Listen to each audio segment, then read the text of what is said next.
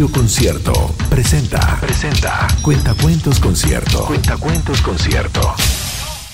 Historias para chicos y grandes. En la voz de Elisa Zulueta.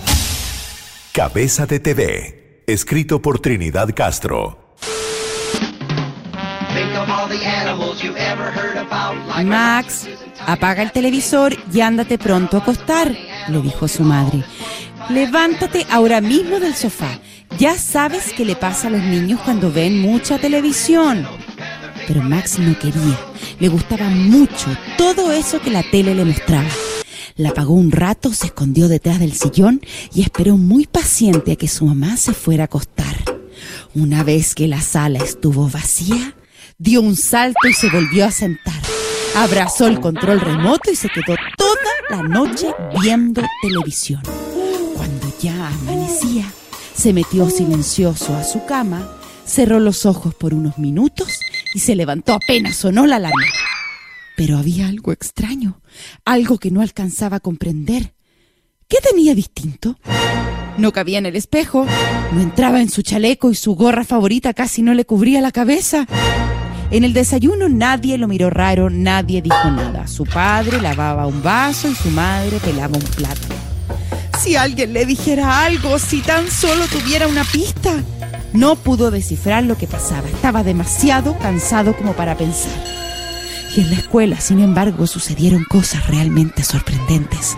En el patio vio al pirata de su serie favorita y aterrizó una nave espacial. En el baño se encontró de frente con un elefante con corona y en vez de su profesor de matemática, la clase fue dictada por un robot verde. ¿Cómo es que nadie se daba cuenta de lo que estaba pasando?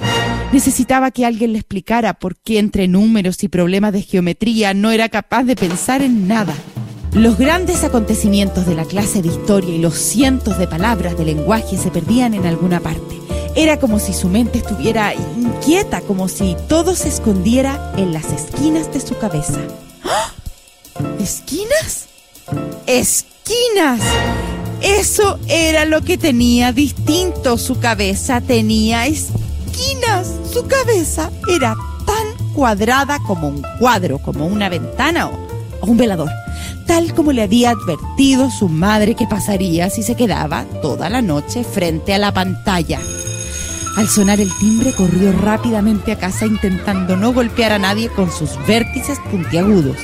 Tenía que hacer algo antes de que su madre se diera cuenta. Si ella se enteraba, lo castigaría de por vida, sin ninguna compasión. Intentó todo lo que estaba a su alcance para quitarse las esquinas, pero nada parecía funcionar. Solo consiguió varios abollones y un dolor que le hacía palpitar la cabeza. Si tan solo hubiese escuchado a mamá cuando me dijo que dejara de ver televisión, todo estaría mejor. En eso, su madre entró a su pieza.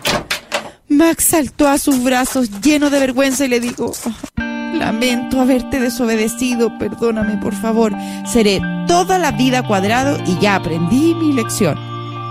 A pesar de todo, su madre no estaba tan enojada. Le acarició una de sus esquinas con mucho cuidado para evitar pincharse. Le dio un beso en la frente plana, tomó su cabeza desde ambos lados y le dijo, bueno, ya nos acostumbraremos a que seas un niño cuadrado. Y de ahora en adelante solo debes entender que hay muchas otras cosas entretenidas por descubrir. Y quizás, si te esfuerzas, tu cabeza vuelva a ser redonda o quién sabe, puede hasta incluso tomar otra forma.